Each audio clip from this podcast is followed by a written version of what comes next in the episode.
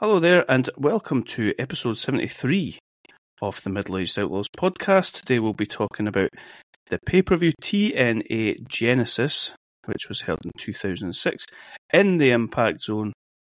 And this is our much awaited episode where we couldn't wait to see Kurt Angle versus Samoa Joe. What the hell happened to wrestling?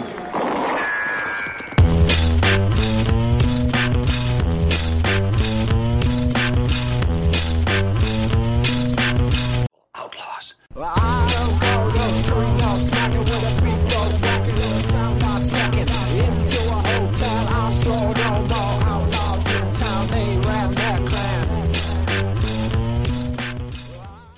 I likes that one too. The head, but the head is bobbing. That's the full extent of my dancing. That's good. I like it. No, I've seen much more extensive dancing for you in days gone past. Then give me. These days we might hurt our backs or something. Yeah, yeah. Um, do you know, I have just come in from kids football training where I am a coach, as you know, and I um, we we devised a fitness drill called the Square of Pain for them. Right? Oh, Um, it sounds well. It sounds a bit saw esque actually, Mhm. but it's, it's not at all. It's just sprinting and uh, dribbling. Uh, I I tried to chase some of the boys round it tonight, and now I'm in quite serious pain and maybe requiring medication. oh. So- Whatever happened to beep tests? They always made me Huh? feel like that. We we we still do bleep tests. Oh. Oh, It's good fun watching them doing bleep Oh, tests. yeah, yeah, I'll bet. the, the thing is, at nine year old, they, they love it. They, Oh, they yeah. say you're doing a bleep test like that. Yes. anyway, welcome, episode seventy three. Adam, how you doing? yeah, good, thanks. You? I'm all right, thanks. We took um, a little a little trip off the beaten track of of uh, Bound for Glory. Um, just as we started on our journey, uh, we we swerved off and said we need a pee, uh, and we're we're off to see TNA Genesis. But Yeah. um, a worthwhile stop off, would we We had no choice, really, given right. given the last show. Yeah. You are right. So this pay per view had Angle versus Kurt Angle and his pay per view proper fighting debut for TNA, taking on an undefeated Samoa Joe. Um, and we shall get to it in all good time. Nice. However, before we do, let's talk about our movie that we watched for this week. It was 28 days later. Um, it came out in 2006, which is nearly 20 years ago, which is hard to believe, but is true. Um, here's the synopsis for 28 days later. Four weeks after a mysterious, incurable virus spreads throughout the UK, a handful of survivors try to find sanctuary. Uh, directed by Danny Boyle, written by Alex Garland. We've got a cast including Cillian Murphy, Christopher Eccleston, Brendan Gleeson with an incredible sort of Cockney accent, uh, Na- Naomie Harris, and a bunch of other sort of recognisable UK faces. Uh, how's your experience with 28 Days Later? Yeah, I enjoyed it. I hadn't seen this for a really long time. Um, and I think it's one of these films that when it, you know, it came out, I got it on DVD back in the day. Remember? I watched it a lot when I first got it, and then I hadn't seen it for probably over 10 years, I'm guessing. Uh, It'd been a long time. Um, and, you know, I could remember the basic story, I could remember some of the moments, but I didn't really remember the film as a whole. Um, I really enjoyed rewatching it. Um, I, I think it probably got a bit of like sort of zombie fatigue um, over the years, but watching this, it didn't. Feel, it, it, there's something a little bit different about it. Um, it's you know like a a virus outbreak, um, and you. It's almost like it's two films. I, I feel like there's there's two Yeah. parts of it. There's there's um, the the central character, the Cillian Murphy character, sort of waking up and realizing everything's gone, nobody's there, getting together with this other band of people, and then I, I feel like the the bit where they arrive at almost like it's almost like a, a military base. It's kind of like a different film. Mhm. Um, and I remember that being the bit when I was younger and when I was first watching it, I, I struggled to get into the bit once you get to the military base. I was more interested in them going around navigating a city trying to survive. Um, but I, I enjoyed it as a whole watching it this time and some, some really good music in there as well. It's got a cracking score. Uh, I felt like this as well, same as you. I remember, I think it's really easy to remember the sort of opening stuff with uh, Mhm. London being uh, completely scarce of anybody else going about apart from Cillian Murphy, who seems to be taking it pretty well. Yeah, takes it in stride. Um, I I think that's easy to remember. I think I feel the same as you, and I think I said to you, I seem to remember watching it to a point where he's lying on his back and he sees a plane going overhead, and I think they talked about like we're an island. They've left us to um, be like sort of quarantined. Is, Yeah. is that what they were saying? Yeah. Um, and I thought that was the end of the film. And then it, he goes on this amazing murder spree of of the, the army battalion, uh, and and we get a sort of nice Hollywood ending to boot. I, Yeah. I uh, sort of took me by surprise. The the bit where he goes off and and I know you love that the bit where he just goes psycho and um, it's Uh-huh. got an amazing soundtrack playing. Reminded me of the bit in Sunshine. It's also Danny Boyle and, and Cillian Murphy, and um, he, he he sort of goes similar. Yeah. in Sunshine, doesn't he? Yeah, yeah, um, yeah, really, there's a like like an intensity to because it's all coming to a head at that moment. You've got um, the the the woman he's with and the younger girl who they're trying to protect. Um, May- both Maybe one of the worst child actors of all time. Is that Yeah. not not great, but she, so she she is trying to hide basically from the, the, the soldiers, if you like.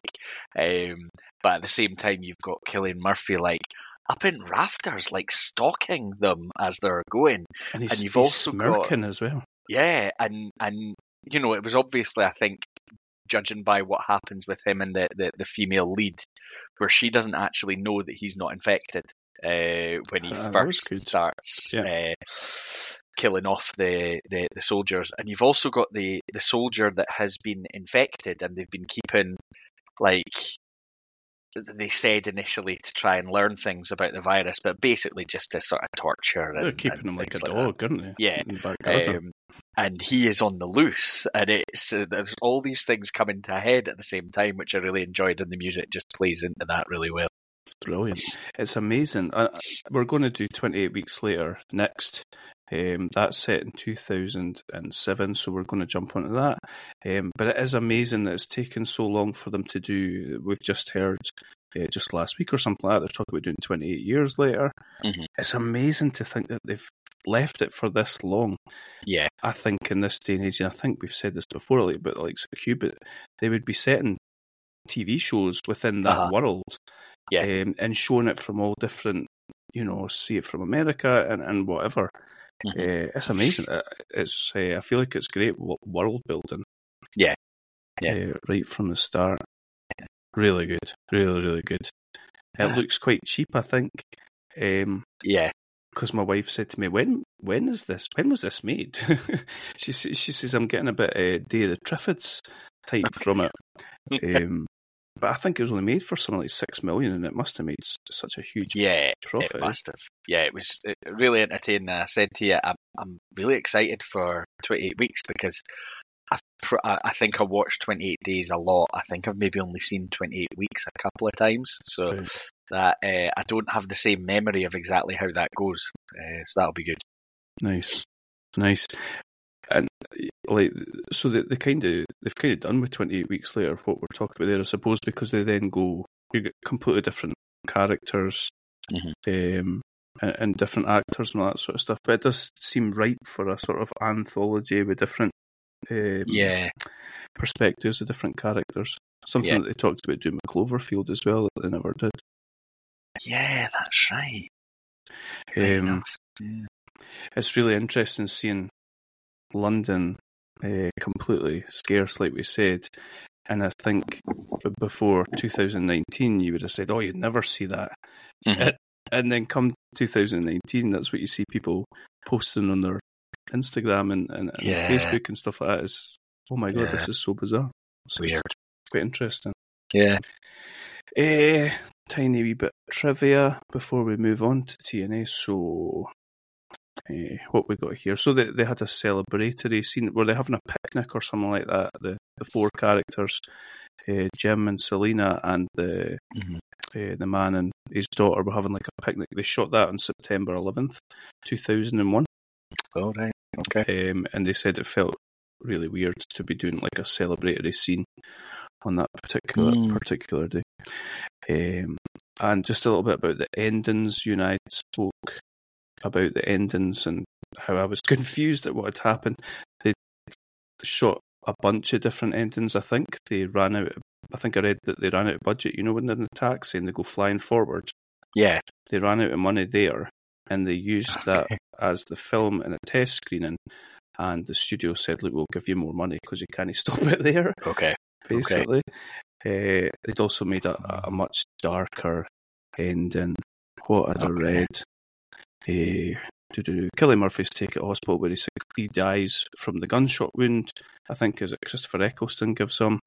Yeah. Um, Selena and Hannah leave the hospital together with an, an open ending suggesting that they made it, but he died. But the the studio said no to that. Try to think what I would have made it if they had just ended it in the the taxi. So they've just broke through the gates in the taxi and they propel forward. If they had ended it there, I'm trying. I probably wouldn't have hated that. Nah. I do like an ambiguous ending much better Mhm. than I do a nice tied up in a bow Yeah. ending. Yeah. We'll see what 28 weeks later brings, but yeah, it was a good Yeah. one. Ah, nice. Okay, let's talk TNA Genesis 2006. We're back in the Impact Zone, and uh, I was listening to Kurt Angle's podcast today, actually talking about this, um, and he said it's quite humbling to go from traveling around the world with WWE in different countries almost every other week, um, and then coming to what is supposed to be a really big show for this company that I'm working in, and there's like 936 people Yeah. Yeah, that But- must be weird. But he also said the way that they've set it up, it's so tight that it makes Ah. it sound like there's so much more people there. Yeah. Um, like some of the, uh, you'll be the same. Some of the best concerts I've ever been, to have been in small, small, uh, what do you call it, um, places Yeah. where like the sound's bouncing off the walls and all that sort of stuff. Uh-huh. Versus, Yeah, I, I was thinking there was there's a band I've seen quite a few times live, Nine Inch Nails, and uh, I've seen them open air stadium, and I've also seen them in these quite tight arenas. Um, and there's something about like you're close to the stage, like you say, the sound is just all around you rather than coming from a stage and losing lots of it up to Yeah. the sky. Um, yeah, they're, they're, they're totally different experiences, but not worse. Uh, you know, just different. Yeah, Yeah, hundred percent. Uh, okay, commentary team Don West and Mike Tenay, as usual. We're both we've both become quite happy with that, quite comfortable with that, and fans of their work. Um, Tenay gets us right in the mood for it. He says we're here for the most anticipated match in TNA history. He obviously did not remember watching the Kevin Nash Invitational X Division Battle Royal that was on the last one. uh, okay, opening contest was uh what was it? Three versus two handicapped tag Yeah. handi- handicapped tag team match. We had Kazarian, Johnny Devine, and Maverick Matt, who they seem to be looking sort of vampiric. Would you say? In look? Yeah, it was. Sort I, of I don't know if we we just hit the start of something. Um, it felt Yeah. very like the Brood uh, type. Yeah, type, I type story. I never, Yeah. I never correlated that. Aye, you're right. Um, and they're taking on the Voodoo Kin Mafia. Let me just say this, and this is all I'm going to say about this. I think I watched this the same week as the stuff with Vince came out, and all I wanted to do was just watch this and it not have any sort of link to WWE or anything like that. And then the first match that came on is the Voodoo Kin Mafia, and we'll talk about what they then go on to do after the match. I was just like, oh, fuck off. This is, I just want away from all that horribleness. So, yeah. Anyway, um, what did you think? Well, the, we should say Voodoo Kin Mafia is Billy Gunn and Road Dog. they've been the James Gang. Apparently, that wasn't working for them after they've been the Three Live Crew, um, and now they're the Voodoo Kin Mafia, which is, of course, the initials of Vincent Kennedy McMahon. I, I, I didn't enjoy this. I um, I thought it wasn't a good match, but also like I talked before about, I find it kind of depressing seeing Road Dog and Billy Gunn in this environment, looking particularly Road Dog here, sluggish, Yes. struggling.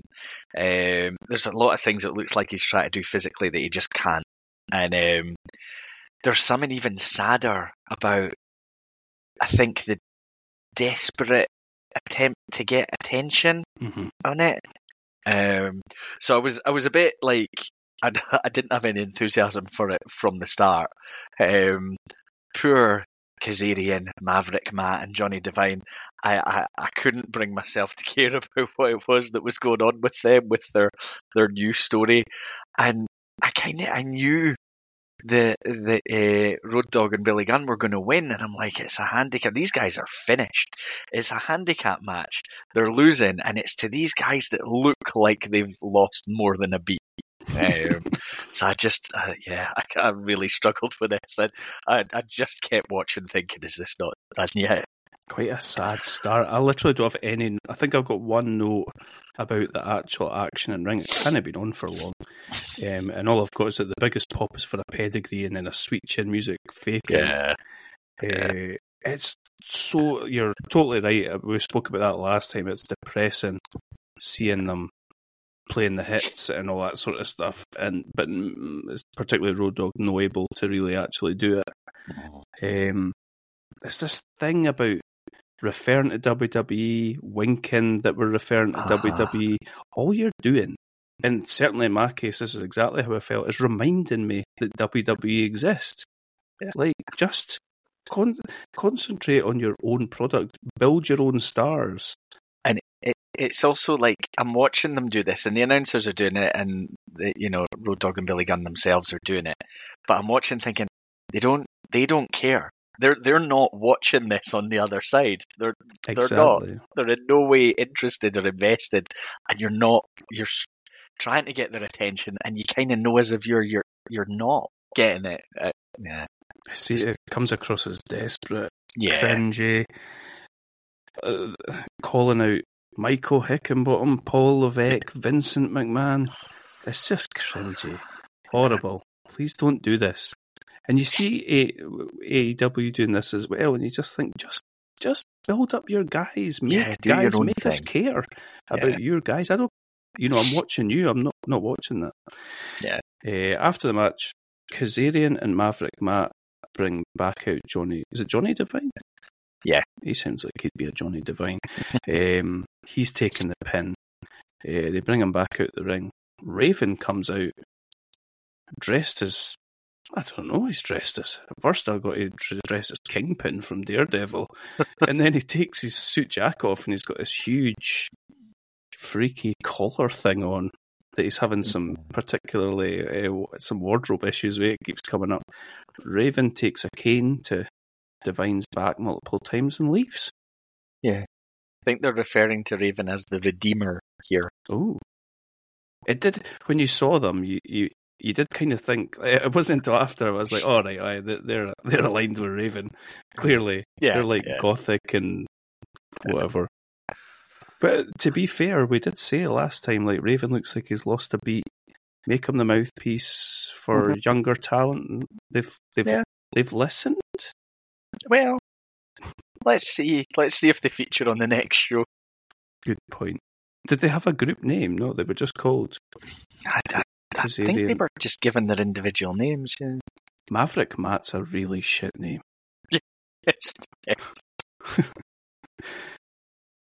And Kazarian's a weird name as well. Like obviously he's now his name's Frankie Kazarian. I don't know if that's his Yeah. real name or not. But Kazarian just sounds like it's like some sort of carny speak. Uh-huh. Yeah, I, I prefer it with the first name added. That that works better. Yeah. So, okay, dokie. Not a good start, but room for improvement. Uh, backstage with our boy Jeremy Borash, he is with the franchise, Shane Douglas and the Naturals. I thought the Naturals looked better this time. Yeah. They look a bit more heelish. Yeah. I don't know what it was. Leather jackets. They just looked a bit, I don't know, Mhm. less clean cut.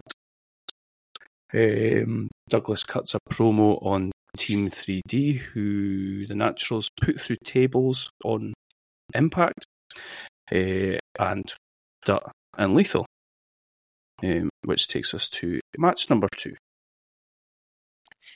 which is Sonjay Dutt and Jay Lethal with Jerry Lynn in their corner versus the Naturals with Shane Douglas in, in, in their corner.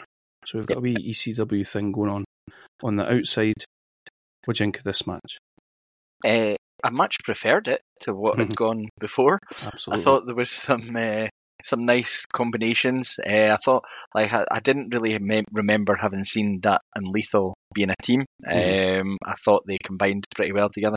Jay Lethal's 21 here. It had me thinking to be 21. Um, and you know they they they're very fast paced, but there's a lot of combination moves uh, between them. Not only the look of the naturals in the promo area, but I thought they there was they had something about them as a team. I remember thinking that before. It just didn't Mhm. really work the last time. Um, and yeah, I thought it was quite a nice contrast of teams. Um, I, I thought there was some decent action uh, in the ring. Again, is it because of what I just watched? You know, before it, which I thought was really poor. Uh, this picked me up a little bit. I, I, I quite enjoyed this. Nice. Complete contrast, wasn't it? Yeah. Dutt and Lethal were just f- not flying about the way the place in a sort of daft, Mhm. let's do 100 Canadian destroyers and get back up sort of way. They were doing like Yeah. combination work, in Mhm. and out, Yeah. quick, quick, drop kick, uh, take them down, all that sort of stuff. It was great. Um, eventually, the Naturals end up isolating Jay Lethal, uh, and, and Dutt gets the sort of traditional uh, hot tag. It was, Yeah. it, was a, it was a fun, fun match. I, I was the same as you. I liked, I liked Dutt and, and Lethal together. They were cool. I think they, they made a bit of a mess of the finish. um, so one of the naturals had that in a power bomb position. The other natural comes off the top with a drop kick. That Mhm. that seems to be their, their their finishing move. But I think he he more hit his own man than he actually uh, hit that.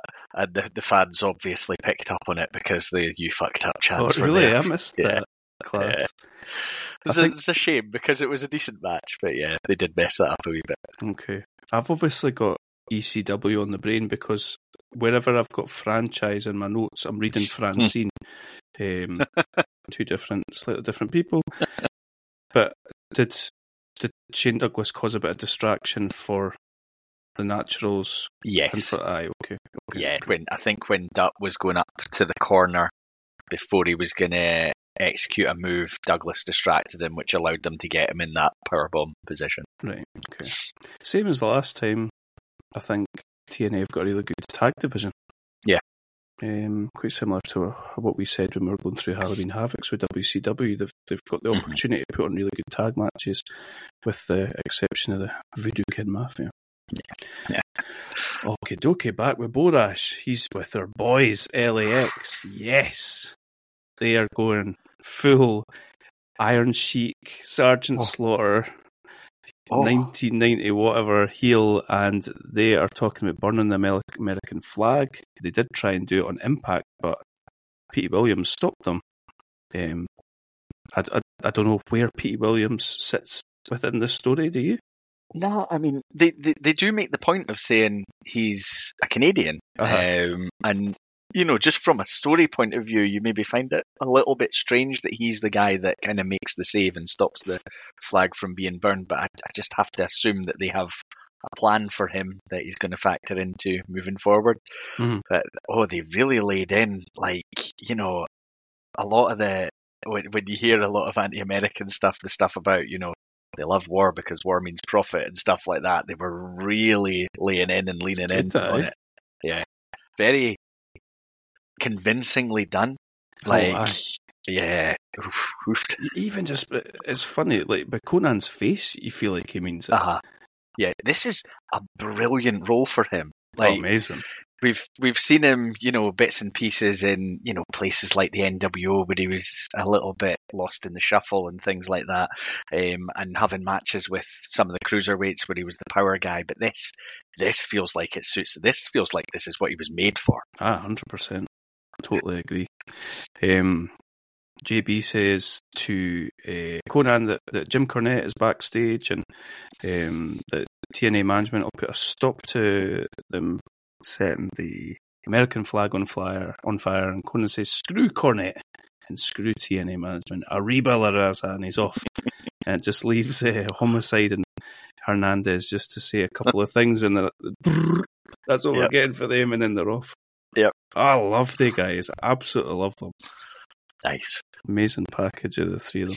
Uh, okay, we got a video package of. Is he just called Sabin here? Is he called Chris Sabin? I think he's just called I think they eh? were just being called Sabin, yeah, because they're they've they've changed him a wee bit since we last saw. him. Ah, he's he's got like some sort of personality. He's a bit of Yeah. a dick. Yeah. Eh, Yeah. We get some backstory. Christopher Daniels has returned to the X division. Uh, it seems that AJ Styles, since the last pay per view, had picked up the um, the X division title, and uh, Sabin had then won it back from. Probably going into details as to how that happened.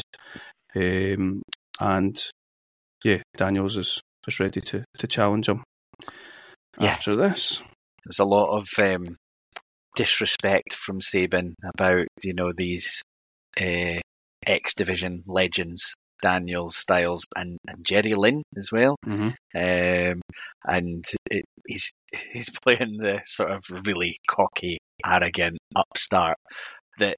I suppose the, the, the story of the match generally is he needs to be put in his place by one of these veterans.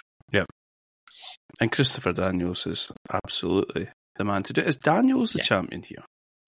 Yeah, Daniels is champion. I think I don't know that Styles won it. I think Styles or did St- some there was a match with Styles and Sabin. Did he actually win it off him or did he cheat to retain or something think, like that? I think that's what it was. I think. and right. then Daniels has won it off Sabin, so this is the rematch Okay. from that. Okay, cool. Did you know that Christopher Daniels calls him why he calls himself the fallen angel? No. Uh, I, I only know it because they said it on the on the commentary. Here. He's called the fallen angel because he's God's gift to professional wrestling. Oh. Oh, I like that. I don't think I picked up on that. I always thought it was a really cool name, but I, don't think I ever thought any any more of it beyond that. I thought it was like a. I don't know what I thought it was. I thought it was deeper than that, or like Mhm. I don't know, but I like it. It's cool. Uh, yep, X Division Championship match: Christopher Daniels versus Chris Sabin. Um, this was a good one as well, as you would expect, probably. yeah, I enjoyed this, and uh, Sabin's doing his best to heel out like through the match. Mhm. Um, load, I think loads of the early stages are just Daniels dominating him, Aye. and uh, and then when Sabin gets an inch, he's within seconds. He's got uh, Daniels positioned upside down in the corner and all that. And he's uh, he's trying to cut all the corners to try and get his win. Um, in terms of like through the match, there's some really good exchanges. Um, I think I was maybe a wee bit more impressed with Sabin here, but again, he's he's in the ring with Daniels, which probably helps. I would have Mhm. thought. Um, and it's one of those where I, I, I feel like, to an extent, even though there's all the cheating and sneaky stuff, I felt like it elevated him quite well. Yeah. Um, so yeah, enjoyed it. Thought it was a good match. I, love watching Christopher Daniels. He's amazing, He's isn't he? Yeah, brilliant. I feel like at 41 year old that you're probably not supposed to discover people that are amazing Mm. now, but I definitely feel like that with Daniels. Yeah. He, he's Nice. he is tremendous, and I'm definitely guilty of never having really seen any of his work. I would I would love to have seen him as a higher power now and see what happened there.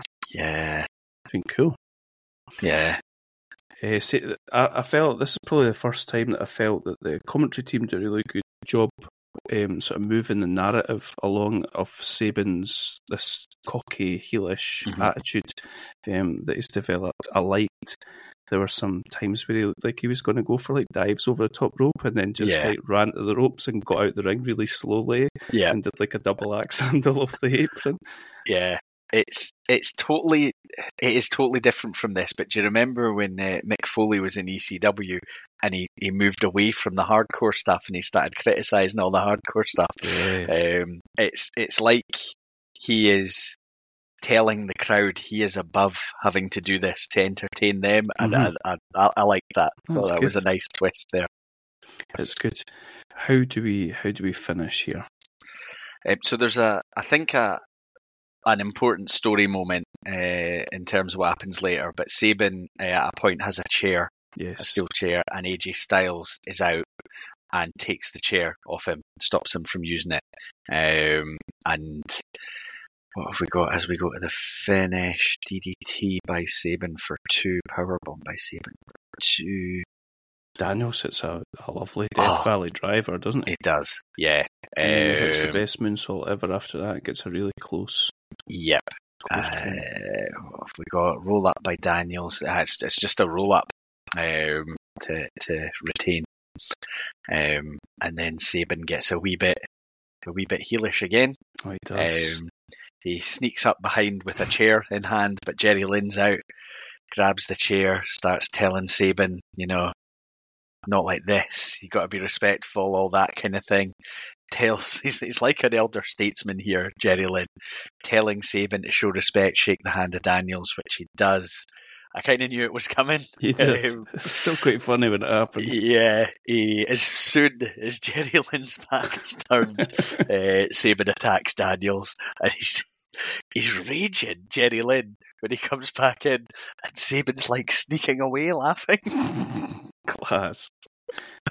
He must be pretty young here, Chris Sabin. Was he 24 or something like yeah, I would think so. Uh, yeah, it's nice to see him getting, I think, something different to do, something to add. Well, the thing is, I feel like it'd be really easy with the X division to just it just be like, oh, it's this high intensity Yeah. division where it's all about the in ring action, um, and they've they're giving them just that little bit more, and it Yeah. just creates a bit more of a character around them. Yeah. Um, now, what they did with Austin Starr, they went too far. Or Austin Aries, they went too far. Talking of which, we get a really weird. What are they doing? It's a back. It's, we're backstage. The camera's really close up to Nash, Austin Starr, and Alex Shelley. They appear to be now be called paparazzi. Yeah. Um, Nash is doing a bit of sort of half-arsed, lackadaisical, sarcastic coaching. Yeah. They're shouting weird stuff. Do you get it? No. Not really. Like when it started with all the camera close-ups and stuff, it was reminding me of all these like American cop shows from like the Yeah. nineties, um, and I, I wasn't sure what they were really going for. And Nash, you know, we know what he is here. He's having a laugh quite often at the expense of the division, and he's given he's talking about a losing streak, so they must have lost a few matches. Um, but the, the pep talk isn't really one that's going to get you going. And then he's just basically at the end like, "We gotta get a win." Like, yeah. Cheers, Kev. That takes us into their match. So it's Shelley and Starr. Does does um, Austin Starr remind you of Grandmaster Sexy? Oh, here maybe a wee bit, and and in the last show actually when he was being quite over the top. Sort of yeah, daft walking. I hadn't really thought about it before, but yeah, Um, it's Shelley and Starr, Alex Shelley, Austin Starr versus Ron the Truth Killings and Lance Hoyt, which seems to be. Lance Hoyt is in his hip hop hippo bag. yeah, Uh, quite a weird, uh, quite a weird pairing. I said the same. See if if Truth didn't dance during, he's he's like a hyperactive kid. If he Yeah. didn't dance during the matches, he'd be amazing. uh huh. And he he's got a great look. He's he's you know I've seen it maybe in WWE. He's got like a comic timing about him and you want to use him yeah. like that. Yeah. Um, yeah, and he's he's big, he's athletic, he's quick. He's he's got so many physical skills, but I don't know. There's just there's something of uh, like a goof about him. Stop dancing. Like some people aren't strong enough or fast enough or whatever. Just just truth just Mhm. can't stop dancing. um, uh, uh, this feels like I don't know. It's it's there to do a job on the card, but it sort of surpasses what it's supposed to do. It's quite entertaining, quite fun. I we we got uh, Nash on commentary here again, Yeah. um, and I think they they were just getting done with talking about Jerry Lynn as the pioneer of the X division, and Nash is demanding to know why he isn't recognised as the pioneer of the X division. Um, I was I was not sure about Lance Hoyt dancing uh, either. He, he he seemed to have to do that as part of his. He's a big guy. He's doing this as part of the gimmick. um, yeah, uh, like there, there's some good moments in it, um, but they're uh, you know I can't quite figure out where they're going with the story with Nash and what is now the paparazzi, because he just seems increasingly frustrated with them as they go. It's kind of like they're they're they're good wrestlers, but they're egomaniacs, and they kind of get Mm. past the sort of e- egomaniac and, and wanting to be on camera and stuff like that. I, I think that's Yeah. Eh, like they, because as we go through the match, there's a point where they are potentially closing in on the win, and Mhm. rather than just go and get it done, I think is it one of them asks the other to go and get a camera. Now, this is being filmed. I mean, if they want to reflect on it, there's, there's, there's cameras buy there. the DVD. Probably get a copy for quite cheap. Yeah. Um, yeah, I, I, I get the story. I did, I did find a lot of it entertaining. Uh, I can't decide. Like, I sometimes think Nash takes you out of it when he's doing the commentary because he he gets a bit carried away. He, he, is funny, but I think I'd I have enough of it in just a few minutes. It, it's because he, he's again he's doing the wink wink nudge nudge look at the camera sort of thing, and it's Uh-huh, like, aye, we're all in on the joke. Like you didn't need to lay it on so thick.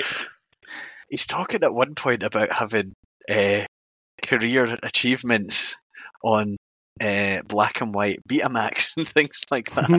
I don't know. He's being quite self-deprecating, you know. His his glory days are done, and he's uh, maybe just mocking himself for, for how long ago it was and stuff like that. But I, I, would be really annoyed if it was a match I felt really invested in. hmm Aye. It's amazing to think that he's no wrestling here and yet in five years' time he'll be in the middle of a, a WWE ring with the worst dye job you've ever seen. Oh wow! Powerbombing CM Punk out of his summer of punk Oh wow! and texting himself. Oh. Anyway, there's a there's a a crazy move that I've maybe never seen before that Truth does in this match. He, he's got one of them into a suplex and then just drops them down and they land in a stunner position. Amazing. Yes. Very cool. Yeah, I think I didn't even know what to describe that as in my notes. Just truth. Yeah. Yeah. Eh, and like you said, uh, you've you've you've described the the finish, and these clowns end up getting in their own way, and, and Truth and Hoyt get the win. Uh, there was a funny bit where Nash pointed out the tramp stamp on Hoyt's back as well, which I did think was quite funny. Uh, Okay, we get a, a pretty cool video package all about AJ Styles and Christian. We get the sort of story of Christian coming into TNA as a babyface. Uh, he won the TNA title, and they're telling the story that although he lost it, uh, the NWA title, heavyweight title, although he lost it in the King of the Mountain match, he was never pinned for it and, Mm. and never technically beaten for it. So, um, get the impression that he's sort of climbing the ladder back up the way and they AJ Styles do- is in his way. they do a lot of mentions of WWE, like through the show, but here when they're you know they're talking about him as basically like a marquee signing that is coming in, and like you say, he's won the world title, never really lost it. But the mentions of WWE are so frequent, and I thought, are they positioning it in your mind as the TNA guy against a WWE guy? Which is fine if you want to position it that way. He's our guy. He's coming to the company, but they weren't really saying that. But they still just mentioned WWE so much. Weird. Yeah, I, wa- I thought that as well, and I wondered if they were trying to do like the like here's like WWE missed the boat with this guy, and he's we're not. Mhm. sort of thing, which is ironic because he's won the title, it's been and gone, and and now he's Yeah. back a few Yeah. a few notches down. But aye, Yeah. it is funny, isn't it? Again, it's that thing of like exist in your own environment Mhm. um, and create your own world. So I like this promo for Christian. We always uh, shock horror, but we we always love Christian. But I really like this promo Yeah, for I- Christian here. I felt like because we liked his Rhino ones, but I felt like I remember saying I felt like he maybe didn't quite have it yet. It, it, it was good and it had a lot of good moments, but I felt like this was a step along. I felt like this was uh, very close to some of you know, totally different topics and things like that, but very close to some of the work that it sounds like he's doing nowadays. Mhm. Um, uh, he's he's got an intensity about him. He believes what he's saying. Everything he's saying, he believes it, and I like that. I also like that. So, on a previous show, previous Impact show, Christian and Rhino must have continued their uh, rivalry, and they had a six sides of steel match where Christian won, but he only won because Rhino gored him out the cage with it and, and knocked Mm. one of the walls off.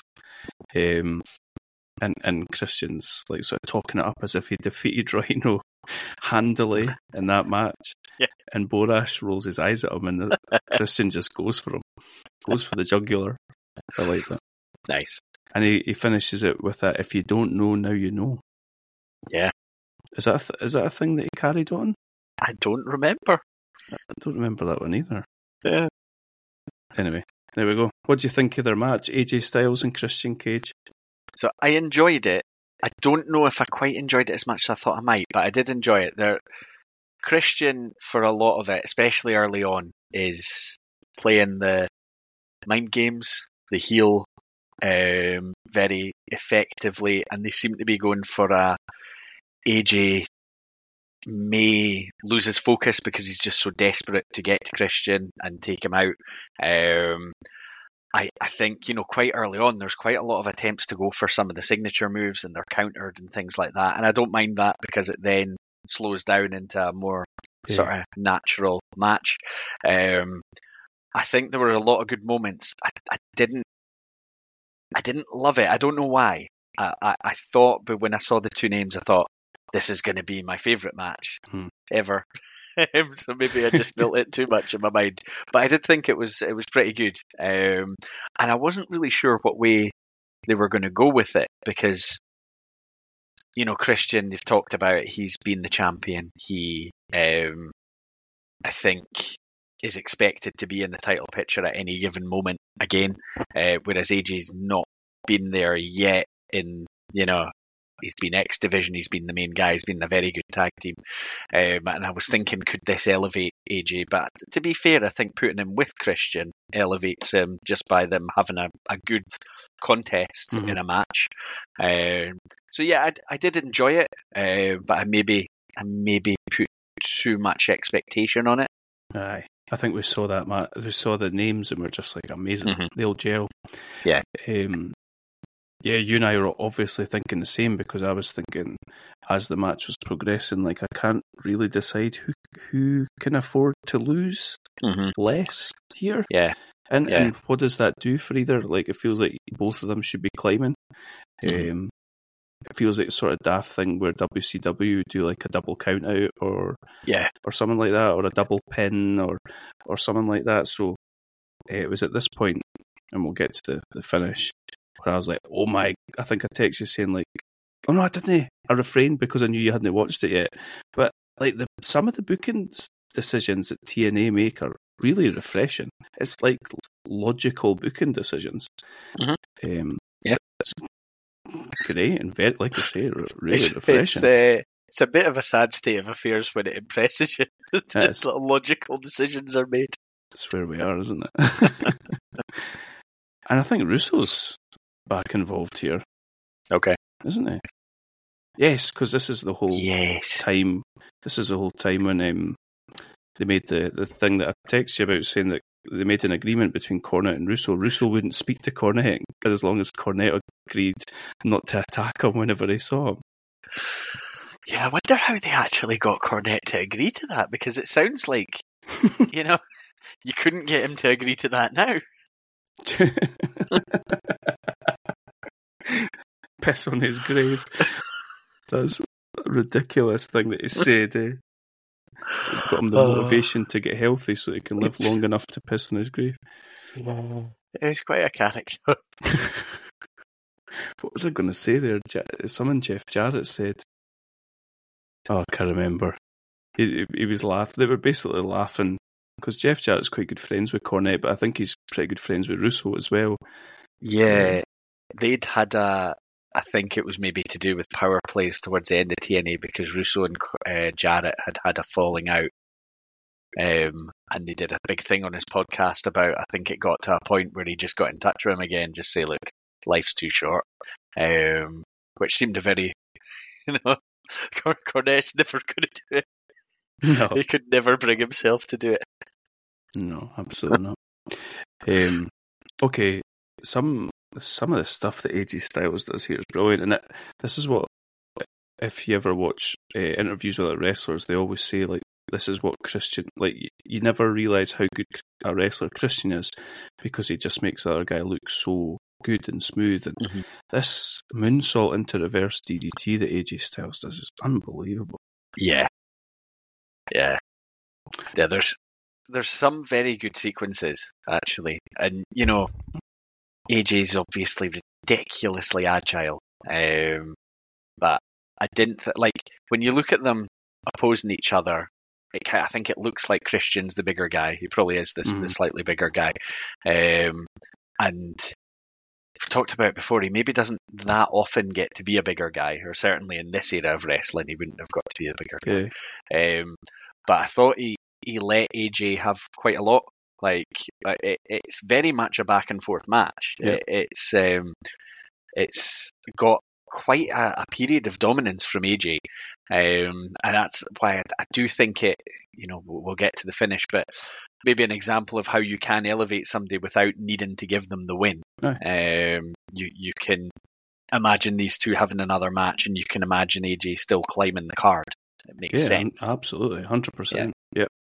Let's go to the finish. Christian goes to get a steel chair. He brings it into the ring, and he's about to swing it when Christopher Daniels appears at the apron. He grabs onto the steel chair um, as AJ has tried to sunset flip Christian, so he's sort of down between his legs, try to pull him down. Um, Christian uses uh, the leverage from being held on by the chair and just sits down the same way as Bret Hart did to beat Bulldog SummerSlam 92, sits on his shoulders with his knees, and Christian gets the win.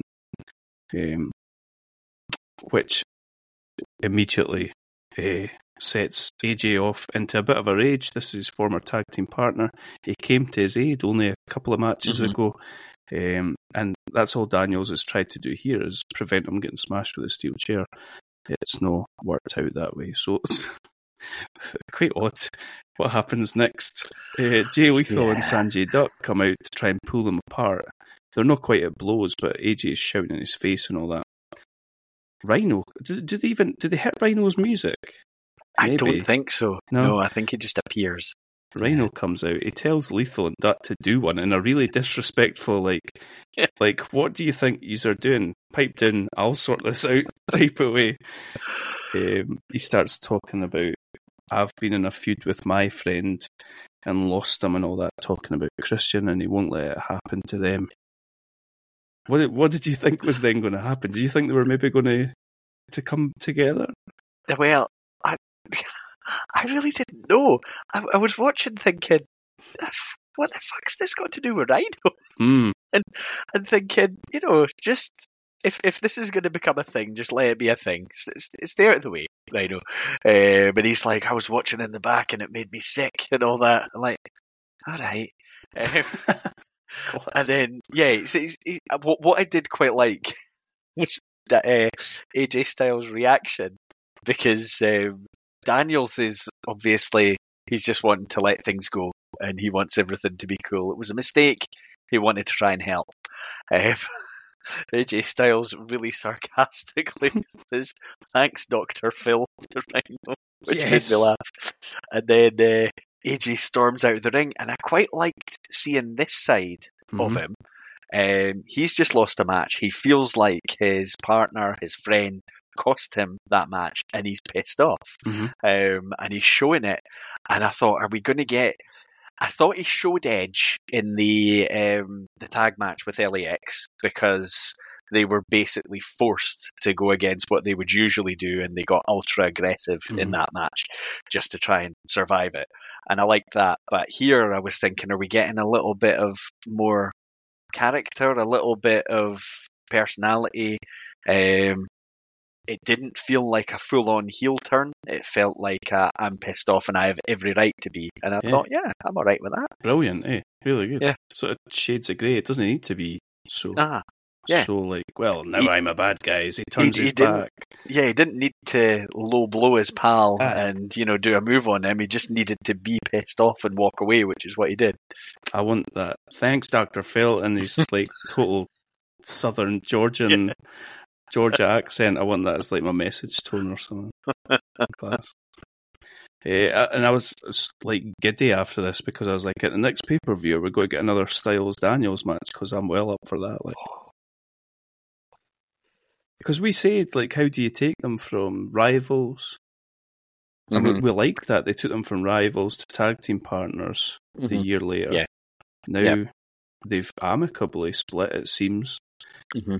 And now they've just well, Daniels has cost him the match and the, the, they're um, the bumping heads. Like Yeah. it. Yeah. Great, Nice. great creative. Love it. Yeah. Okay, JB backstage with America's Most Wanted and Gail Kim. She's back. She appears to have handcuffs. Why?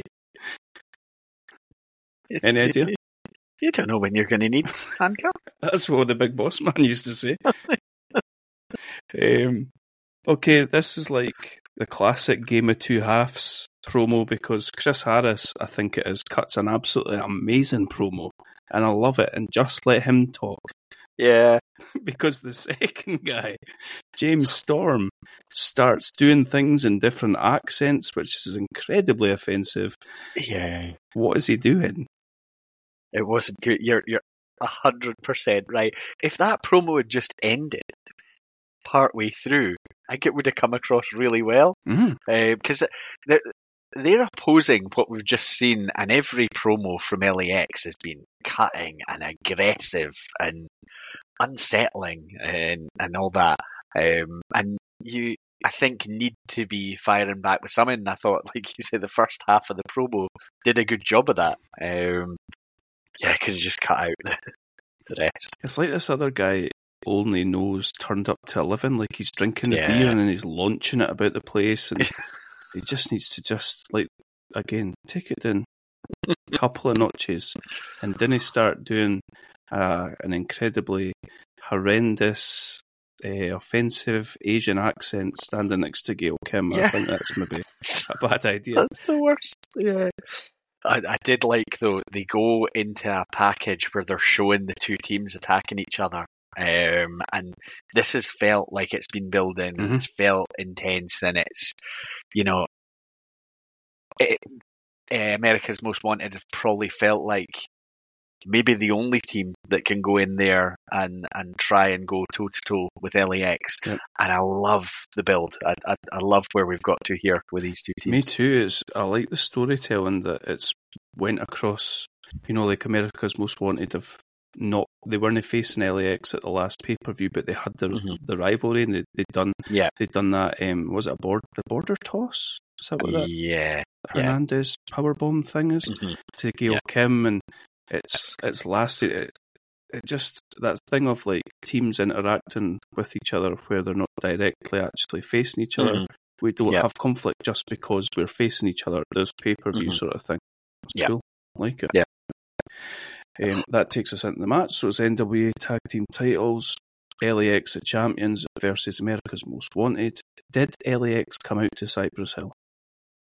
I think so. Oh, just get they just get better and better. Yeah, I think they did. Yeah. Just amazing. um, Konnan's on the mic again, talking about the first his, his First Amendment right to desecrate the American flag. The Americans the, the crowd are just like I don't know. It's just it's like a trigger point for them, and you just it doesn't matter how contrived it is. It Uh-huh. works every single time. Yeah. And again, you know, we talked about the way Konnan delivers it. You know, he- when when he's talking, the way he delivers it, there's a, a venom in it, and it, it's it's really well like this could so easily fail and flop if it was the wrong person speaking, Aye, uh, but it's not. Mohammed. Hassan. Yeah, Eh, it's funny because we'll get towards the end, but the crowd, I think some of the crowd are like, "Oh, we love America, don't do that." But some of the crowd are like, "These guys are amazing, like us," and, Yeah, and cheering for are. for LAX. yeah. It was noticeable actually at a couple of points in the match where it's almost like they just couldn't help themselves. Mhm. The crowd. Just recognizing good stuff. Yeah. Um, okay, you enjoy the match overall? I did. I did. Like I, I thought um, America's Most Wanted brought a lot of aggression, which obviously was going to come from the other side. Um, I kept thinking there were so many moments in the match where I just thought, what an absolute beast Hernandez is. Oh, it's amazing. oh, this guy, like, he's agile, he's massive, he's terrifying, Mhm. but he's oh, he moves in quite a scary way. Um, he's just he's so dominant through periods of time. Uh, uh, he's is he still is he still a thing? I've no idea. It's not a name you ever hear now, I don't think. But Nah, this this guy had he had it. definitely, definitely. And that ha- uh, Chris Harris is a big guy, Mhm. and I think he's probably even taller than Hernandez. But Hernandez's sort of aura would make you think he was bigger than him. Yeah. And he tosses it, he belly to bellies him across the ring, Uh-huh. Um, and then grabs the other one, does this big spinning power bomb. Yeah. At one point, it's just um, he's you're you're right, like just an absolute animal. And then and and homicide uh, compliments him with his Mhm. sort of little uh, the way he moves about the ring and uh, does these little vicious strikes and, and, and knee drops and, and things like that. That I can't say enough about them. Yeah. And Harris was reminding me a bit of Mike Awesome, uh, Okay. in a good Yeah. way, in a in- not in the fat chick thriller or Nearly almost decapitating men. opponent. Yeah. um, I I loved it as well. This felt to me like I think we spoke about this last time. This felt as good a build as Angle Joe. Like I, I Mhm. really wanted to see that these two go at each Yeah. other. and to have this these things are on the same card you know it's to be able to have these two you know we talk about a lot of a thing that, that people talk about in the attitude era was everyone had a story and and you know not everyone's got a story and i don't know that everyone always needs a story but i think if you have your focus on your main stories and you've got the angle and joe thing Mhm. and you've got these tag teams you know going up against each other and for me, those are your two main stories. And even if you only had one of them on this show, I think it, it would have made it must watch is maybe too much, but it would have made it a show to seek out and Aye, watch. Aye, But to have both come into a head here is brilliant. Aye. Awesome. Aye, like just jumping on what you're saying, like there's there's everybody having a story, but it doesn't necessarily mean that they're always good stories. Yeah. Like Yeah. the, these are meaningful stories that are Uh-huh. happening here. Yeah. um, Yeah. which is class. So the the blowtorch comes into play towards the end here. The blowtorch that they were going to use to set the flag on fire. Um, pretty vicious again, homicide. Uh. Right to his character, he, he hits Storm in the back of the head with the blowtorch, which lets uh, LAX retain. There's a, quite a lot of chaos in this, but not in a silly way. I Mhm. wouldn't have said. Konnan's just an absolute menace. He like, Like- gets like a little vicious shot in here and there. Ah, and he's there's points where he's chasing Gail Kim round the ring, and, and he uh, he's distracting one of AMW at any given time. Um, yeah, we said it before. We said it just a little bit earlier. It just feels like a perfect role for him.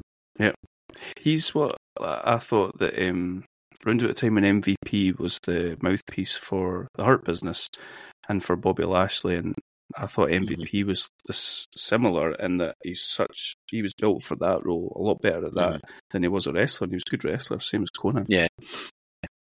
Um, okay, so after the match, Homicide is about to hit Gail Kim with oh that horrendous screwdriver thing.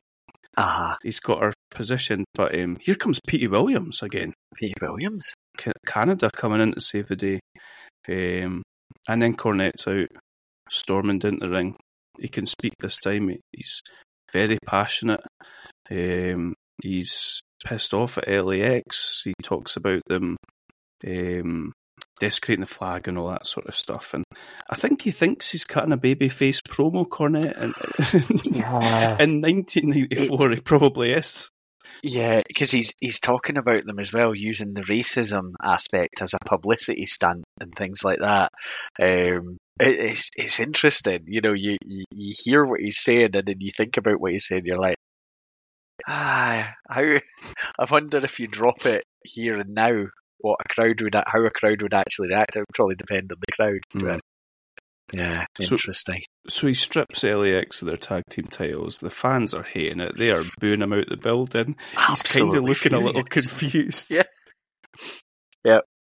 Um, he has told them if they don't give the belts back by Thursday, then which I guess is their show, is it Impact or Fusion or something like that, um, they'll have their contracts terminated. So it's, it's like is Petey Williams here like a a bizarro world Bret Hart? He, do you think he's hated in Canada now for all of this saving the American flag? But um, he's he's he's loved by Americans. Loved by Amer- the only the, the one Canadian they like. Class. I think Uh. he's just sweet on Gail Kim. He seems to just keep popping up wherever she is. Yeah, I mean he, he helped save her. He did a good thing. A nice guy. Okay. It was a good match. And I am Yeah. hopeful that they will run it back. Spoiler Yeah, alert. They do. Yeah, I, I I want to see more. Bad news, bro. Uh, Vince Russo gets involved. Uh, it certainly seems, based on the stipulation match that they have at the next pay per view, but we'll get to it. We'll get to it. Uh, here's our boy from the territories, James Mitchell. He's backstage with Abyss, who always has a chain on hand to just pull it. Yeah, Um, I'm a James Mitchell guy. yeah, same. Definitely. He's grown on you. Yeah. Uh, I like that he's doing this sort of sneaky. He's making all these little allusions to Sting having vices Mhm. Yeah, when he was previously world heavyweight champion, and I think that's sort of blurring the lines because I think Sting did did have Yeah. alcohol yeah, issues and stuff, didn't he? yeah, I think I think it's it's later admitted by Sting. Yeah, I, li- I really like that because Sting Abyss doesn't do much for me. I think on paper. it it doesn't for me, and it's also got a problem of the matches it's in between here. Aye. It's it's a really tough spot for this and and for for these two. he just I, I was just writing down this stuff about him talking about that with, with Sting having his vices and that, and then he, he made me stop. He said he described Abyss as a maniacal killing machine. Yeah. Uh, the ring is his own personal slaughterhouse. yes, now I'm pumped for this. I want to see him kill Sting. Not because I dislike Sting, but you've got me. James Mitchell's talked me into my seat. Um, and then we get a little video package for the match. Uh, Sting, the champion, NW Heavyweight Champion, taking on the Monster Abyss. Sting, looking like just like gold, Jerry Gold, with this no top. He just looks amazing. I've no idea what age he would be here, but probably the best I think I've ever seen him look, possibly. Yeah. If if he turned up like this, Hogan would have had no problem putting him over. brother walks down and lies down in the ring. He's got the sort of the the hybrid uh, face paint again. Mhm. Aye, brilliant. Give him give him the weeks off every week and just let him do whatever he's doing. Um, I don't know. I think you might have issues with the refereeing and, and the decision making in this match, but I, I didn't mind it. I didn't mind it because I think the commentary team allude to the fact that the referee's letting these the referee knows the stakes and he's letting these guys go like push the envelope, push the boundaries of the rules. That would be fine. But the end of the the result of the match is a disqualification. Yeah. It's like I suppose they do build to it, right? Because it, it happens almost right from the start. Um, there's a there's tables being set up. There's a barbed wire board. The ref, it seems like, is politely trying to talk people out of using these things. He definitely, you know, Sting picks up the title at a point, and the ref's like, "Don't use that, Sting. Come on, you know, just just Boy. just let it go." And the ref gets, you know, accidentally taken out uh, quite quite soon after that. But I I get it, right? We've seen this in hundreds of matches where it doesn't go to a DQ, where they talk about the fact the ref wants us to get a decisive winner here in the match. He doesn't want to call a DQ. He he wants somebody with their arm raised as the champion at the end of the match. I do get it, but it did really disappoint me the way the match finished. Does it? Yeah. Did you know that the title could change hands via DQ? Nah, I mean, I didn't, and I also felt like by the way they were trying to explain it on commentary that, that maybe it maybe never happened before. Um, ah, right, okay. there's a lot of explanation being given because obviously they'll know that people are used to watching WWF, and before it WCW, I don't think you could win most of their titles anyway on a DQ. So they were having to try pretty hard to explain that one to the the viewer. There was a bit earlier on when Abyss was intending on powerbombing Sting onto the two tables that had like the barbed wire doors on Mhm. them. And I think the ref is at that point is saying, I'm going to disqualify you. And James Mitchell's even telling Abyss to stop. So, like, the stakes are there. Uh, maybe the breadcrumbs were there as well, but I maybe just didn't pick up on them until unfortunate end. Um, I thought the match was pretty decent, actually. I quite, I genuinely enjoyed it.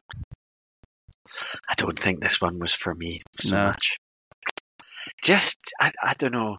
Like I, I get you're you're not if you've got these two guys, what can they realistically do just as a wrestling match in the ring? So I think I get a lot of the um, outside of the ring stuff, a lot of the uh, weapons style stuff from a point of view of trying to put together a match, especially when you know that there's going to be a pretty intense wrestling clinic on just after you. That's Um, fair.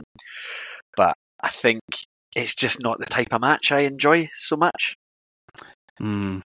I hear what you're saying.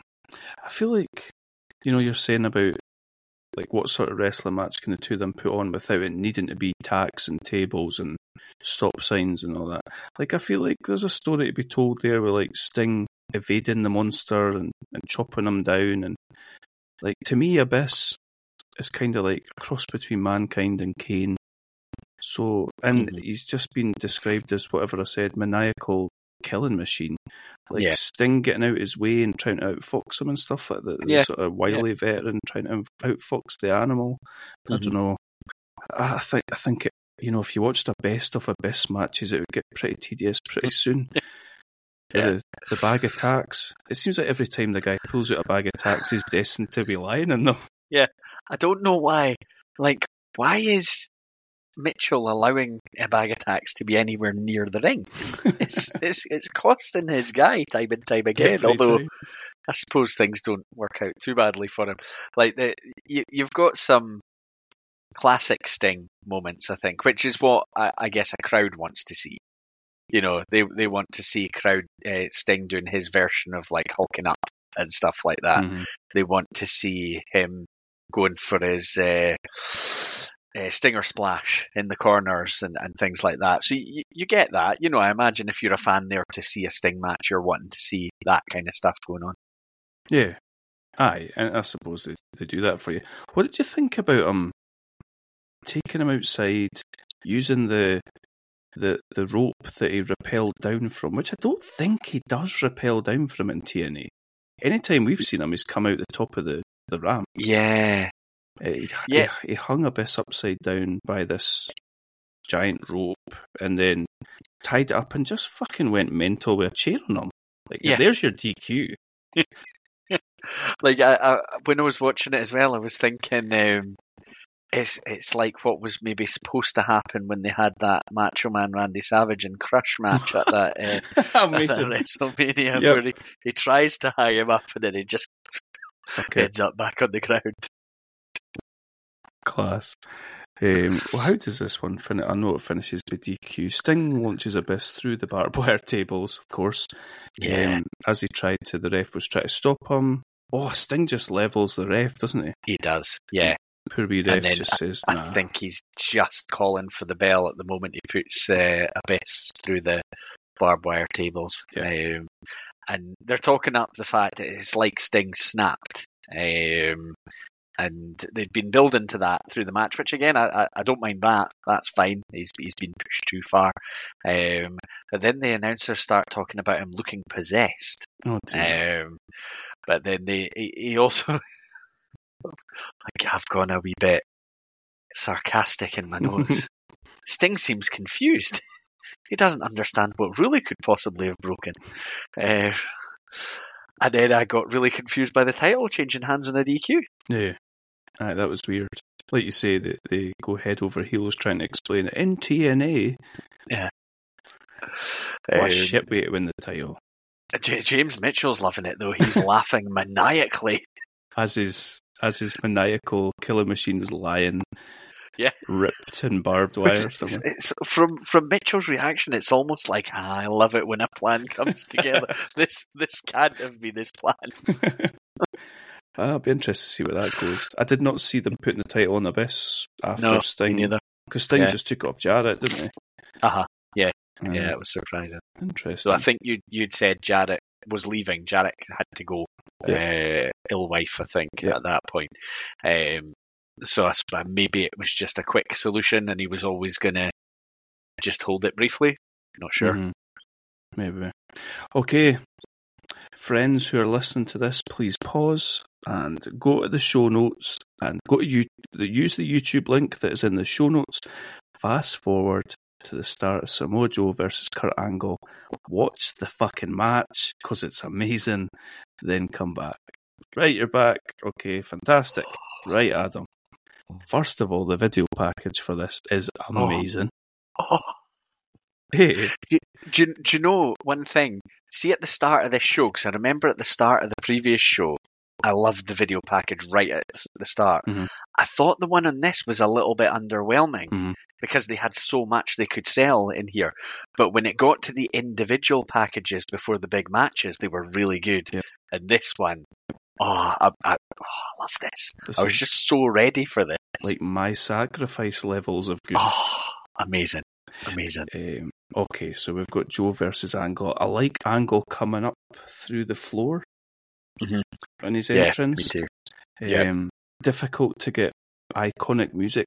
It's difficult to hear their music on a TNA pay per view, isn't it? Yeah, it's a lot harder than it is on a lot of the big WWF shows. Um, the, the, the thing that I loved about all this, there's no, at any point, there's no belittling the other one. This is basically the best wanting to prove they're the best by beating the best. Yes. And I love that. It's not a, I'm better than you and I'm going to show you. It is both of them desperately wanting this challenge Aye. to try and beat the other guy. It's like the two alpha alphas Ah. seeing each other and they need to be they need to be top of the pack. Like it's Yeah. not like I don't Oh. like you or anything like that. It's like I don't know. It's just like a desperate internal need to beat the other person.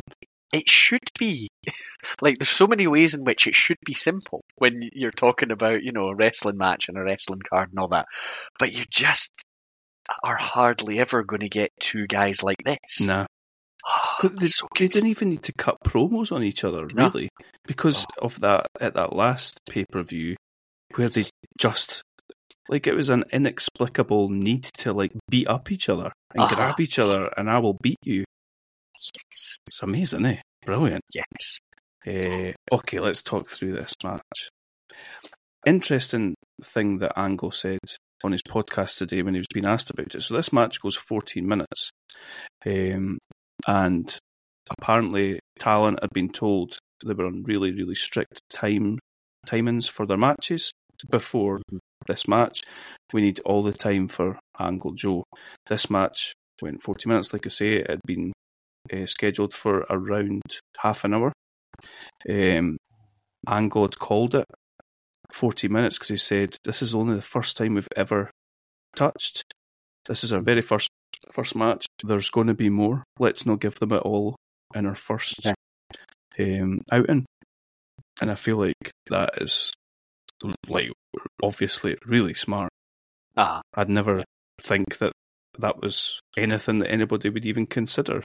No. Um, Yep. It shows how much Angle's obviously learned as being part of WWE and working with Michaels and Lesnar and Austin and whoever. mhm. Um, I found that really interesting. Yeah. A very very intelligent thing to do and decide. Yeah. Um, so Samoa Joe's got the undefeated streak.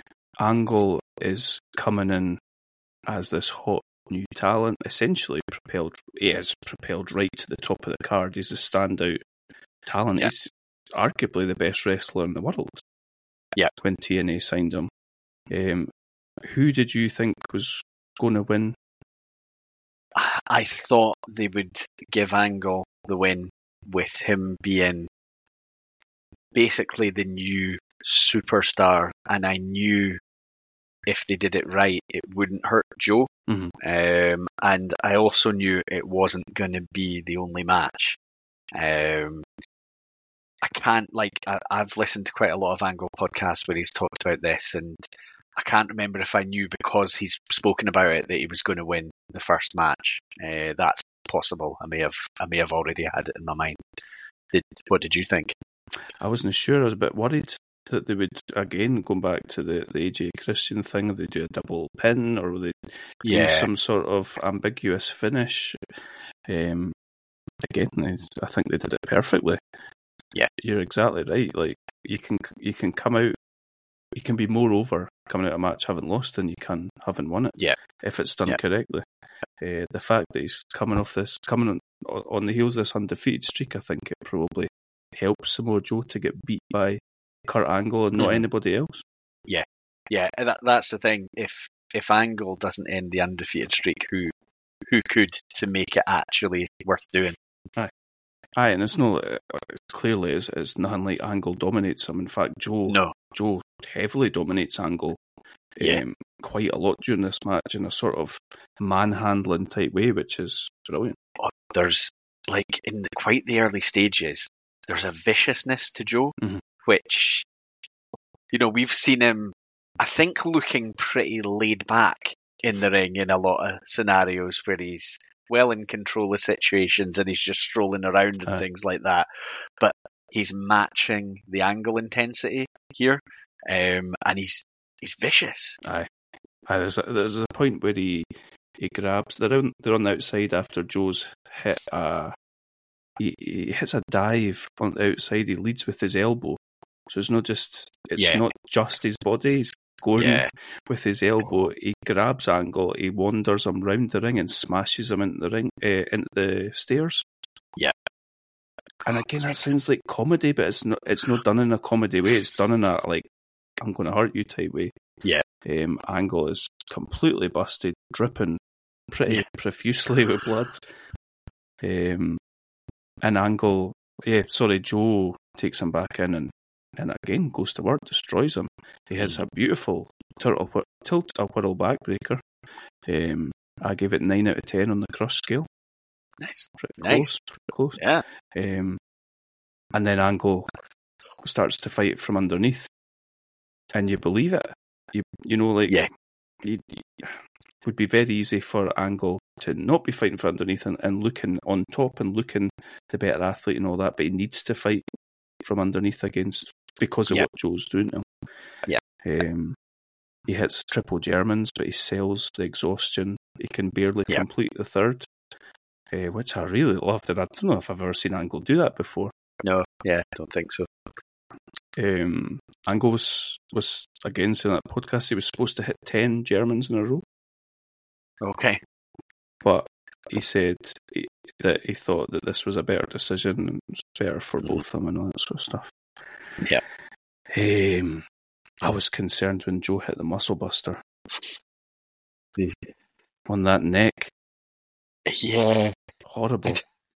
I don't think Angle's that guy that sits in a room and says, I'm not taking this move, that Nah. move, or that move. I, I think, yeah, Yeah, asks for it probably.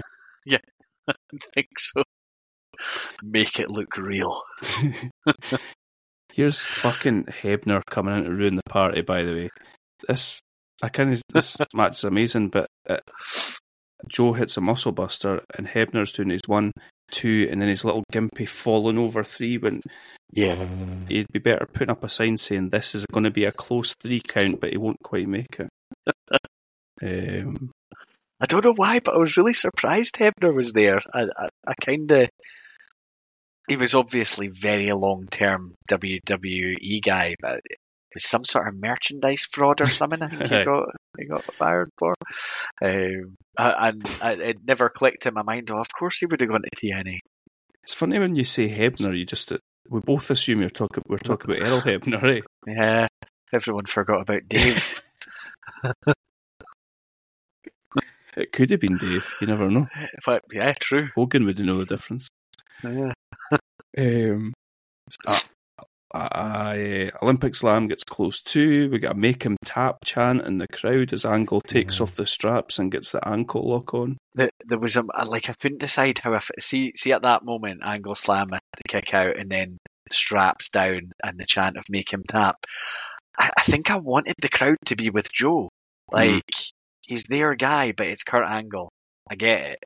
Um, but I, like I put in my notes, ah, don't turn on your guy. Hmm. But I think they just want to see awesome stuff. Aye. And that that is exactly what they get. You ever seen the ankle lock be reversed into a sort of reverse chokehold? Yeah, I, I think. See, I remember. See when he did like the roll out of it thing or roll through it. Mhm. Um, I remember thinking I've seen Benoit do that. Um, but I don't know that he, he rolled into his own kind of move. Um, Aye, now you've said that, I've got a horrible, not horrible, but a memory of. Is, is he maybe got the ankle lock on whilst Ben was got the crossface so. on or something like yeah, that? aye? yeah, you're right. Yeah, This is Yeah, a little bit similar, but I, I think it Yeah. looked better. This, Yeah. Yeah. the way that Joe flips him, flips it round, and he, he slips into the Coquina Clutch. It just yeah, and it's just as vicious. Um, but but ankle manage, eh, ankle angle manages to get the ankle going whilst he's in the clutch, which is just class. Joe, so Joe has to let go. Uh, another Olympic slam. He, he pulls, puts the straps back on to then take them off again. Love that. Uh, ankle lock again, and Joe eventually taps out. he he sold the, the the second one, the second the, the the ankle lock where he does tap out. There's some brilliant facial work going on from Joe because he looks panicked. Like when the first one went on, it, he didn't have that look, and he looked like, okay, I can come up with something. But when the second one went on, he sells this really good panic look, like I don't know what to do, um, which which came across really well to me. And it's, I think it'd be, we've probably seen a gazillion wrestlers do it. I think Austin was good at this. Like, it's not contrived, oh my god, he's a wrestler. How am I Mhm. going to get out of this? That Like, Rock was always Yeah. pretty terrible for his sort of over the top. very yeah. yeah very Whereas, like, uh, like you say about Joe, it's like, you believe it, I Mhm. suppose. It, make it, Yeah. it feels real. Yeah. Um, going back to the crowd, you tapped out. You you tapped out, and I felt like Joe dealt with this in like the absolutely Yeah. perfect way. I don't know if this was off the cuff or whatever, but it's dealt with like Yeah. beautifully. Yeah, did. Yeah, did tap out uh, because he was the better man. Yeah. Anybody else would have tapped out as well or something like that. Brilliant. Yeah. Yeah. Um. Yeah, he says Angle's the better man. I'd love a rematch. And Angle goes for the handshake and fakes him out and walks off. I didn't expect expect that. Uh, maybe maybe it's the way he gets a bit of heat back um, after you know the crowd basically chanting for him to win. Um, Joe wants to go again. Angle in this moment doesn't. Um, yeah, oh, it was great. Oh, it really was. It, it definitely lived up to the to what we wanted it to be. What was he? He says something like, "Then Angle, I guess we got to do this the hard way," or Mhm. something like that at the at the end. Oh, I've I've got a question for you. Why? Angle and Joe, or Angle and Benoit. Oh dear. I think I think we've said before. I can't, can't remember what pay per view it was. I think we said Angle Benoit is one of the best, Mhm. Most believable wrestling matches that we've seen. Very similar in their own sort of ways.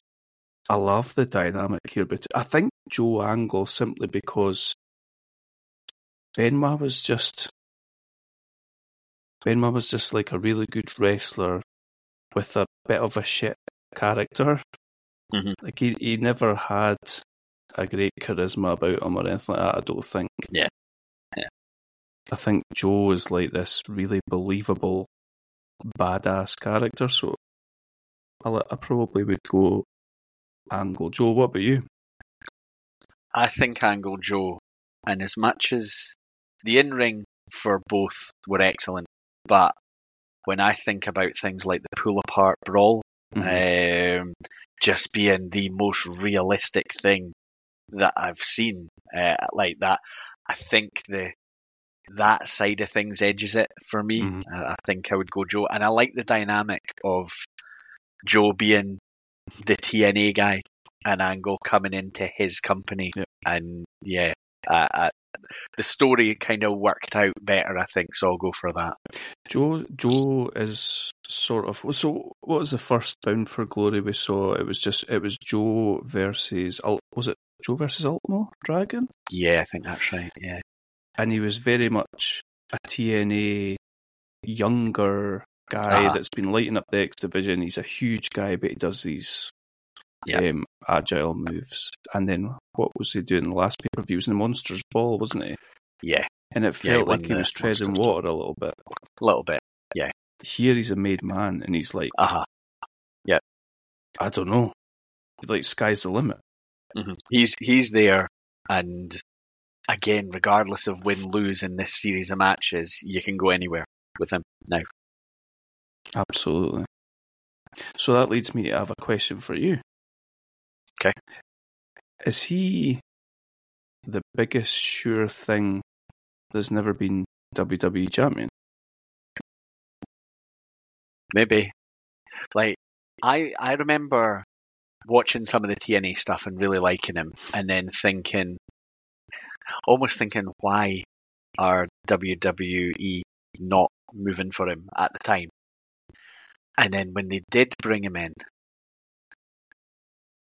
I don't even know that he was past his best or, or whatever. I think they brought him in without wanting to use him in that way, which seems weird. They do Like, that. They it- do do that though. We've seen that. Yeah, yeah. Um, and you know he's he's he's world champion now in AEW, I think. Um, and clearly, by the sounds of it, a very well respected guy, a very stable guy to have in Yeah. your locker room. Um, yeah, I, th- I think they missed, and I think I do wonder if Triple H had been in charge, if things might have gone differently. Yeah. Um, because he's he's got everything. Yeah, oh, he definitely has. And there's some some great bits. Have you ever seen the the thing, the promo he cuts? He's walking down the ring. I, I want to say it's on a SmackDown, and there's like Randy, Jeff Hardy, and maybe Ricochet in the ring, and it's going to be a four way. And Joe just cuts them all completely, like in one liners. He says something like, "Jeff, shut your make like it's an AA meeting and shut your mouth and let while the others are sharing or something like that. Wow, wow. Like, And he did. He had a good program with AJ Styles, and there was all the stuff with AJ's Mm-hmm. wife, and you know he's doing the whole. Wen- Is it Wendy? Is that AJ Styles' wife? Maybe Wendy. She's going to be my, my my new wife and all this sort of stuff. He's a really menace, like a total menace. Imagine him Uh-huh. versus. I don't know if they ever did him versus Brock Lesnar, but imagine that. Yeah. I, they, there was obviously somebody there that thought he was a good talker because they used him on commentary uh, right. quite a bit. But yeah, it's a shame because you sort of think about what could have been. But then, if it was there, would you have got things like this? Would they have done it the same way as they Mm, did this? mm. And, yeah, I don't know. Um, but yeah, he's awesome. And rewatching this stuff, it, he, he's even better than I thought he Uh, was. same. In ring, just uh, he's just Yeah. amazing. Then he's Yeah. got this attitude. He's clearly got loads of respect, like you said. Mhm. He's good at thinking on his feet. I, I really that thing was saying to the crowd, like, yeah, I tapped out, but like in the wrong hands, that could have just been like, wait for them to be quiet, sort of thing, and just Yeah. look a bit daft. Yeah. Um, yeah. So yeah, Nice. interesting that um that that went on last over the the heavyweight NWA heavyweight title, but Yeah. it kind of had to, didn't it? I think they had to. I, I've always been of the opinion the title matches should go on last, but can you imagine what the crowd would have been like for the title match if it had Oh. been after that? They would have been dead on their feet. Like, Absolutely. yeah. What do you think Meltzer gave it? Let's have a look. I, I think that he's never Can't- given Angle a five he's star never match, Angle he, famously. Let's have a wee look. So Daniel Sabin got three and a half stars. Christian AJ got three and three quarter stars. And Angle Joe got four and a quarter stars. Okay. That's disgraceful. Five for me. In fact, give it six. Just give it six. give it the Osprey um, ratings. Love it. Yeah. There wasn't even a, a rating for LAX and America's Oh. Most Wanted. We need Dave to start giving ratings for promos. Then we'll be seeing Konnan with a few five stars. Yes. Yes. So yeah, pay per view overall. You satisfied with it? Yeah, I, I really enjoyed Angle Joe.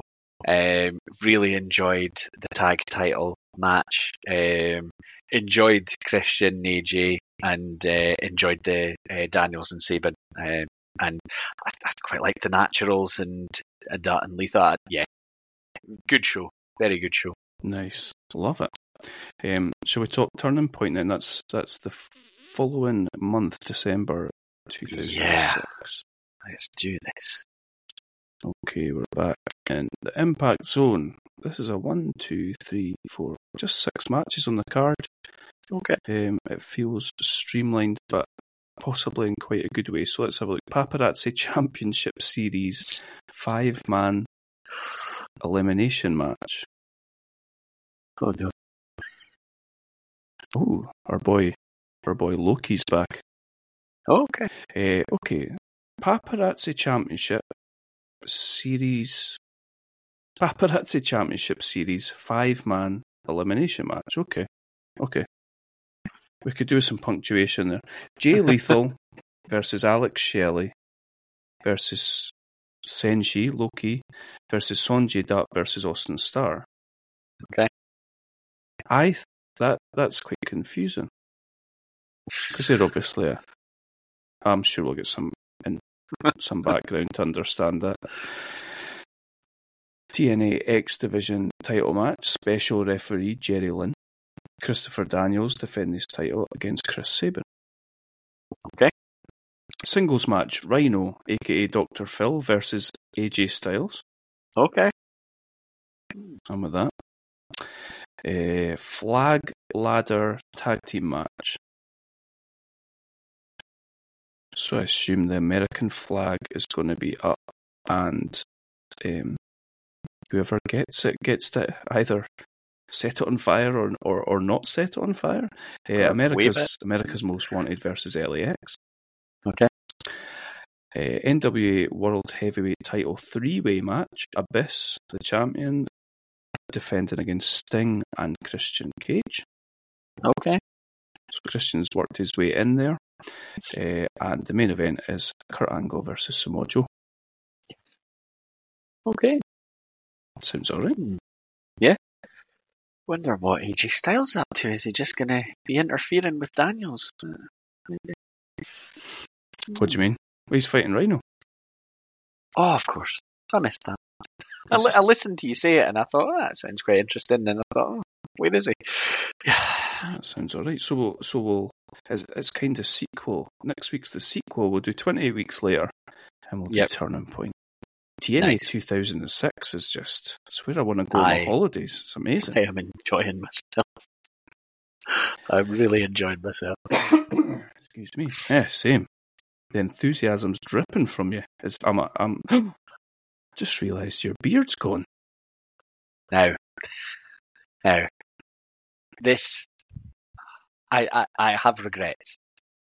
I had such one of, one of these like you know, old old sailor type beards Yeah, for a while. David Letterman, then- that's what I always say. and then I uh, I got a bit sick of it and the scruffy look, and I got rid of it. And this is a few days of growth now. It doesn't take me that long, but it was just stubble at first when Right. when it happened. And Like a, my wife was also horrified because she she does not like my face being almost bald. you're a child. Yeah, yeah. Well, my my dad uh, was round for dinner tonight, and he actually said, "You do look a lot younger when you do this." I was like, "All right." Is that a compliment or is it? Well, I, I, I still have regrets, even if I look younger. I, I, I have regrets. Well, okay. Well, you look good. Thanks. It's a different look, but you look good. It is different. I, I think I, I confused someone because I had a meeting with them before and then after that, that day, same day as I'd had it done. And they, they were just burst out laughing. They said it is like a totally different person. Right. Talking of work, I've got a challenge for you. Tomorrow at work, or before the next time we podcast in Yep. two weeks' time, I'd like you sar- sarcastically to say to someone, "Thanks, Doctor Phil." Okay. See if you can Okay. get that. I think I can maybe do that. I'm trying to think who I've all got in, in meetings tomorrow. Yeah, that, yeah. I'll, I'll I'll give that a go. Nice, I'll let you know how it goes. excellent. I like it. If you're if you're turn up in two weeks' time with your P forty five, then take full responsibility for that. As long as it was funny, it was worth it. Exactly. I like it. Yeah. Good attitude. Yeah. Okay, in two weeks' time, we'll talk Turning Point and 28 weeks later. Until then, take it easy, Adam. Cheers.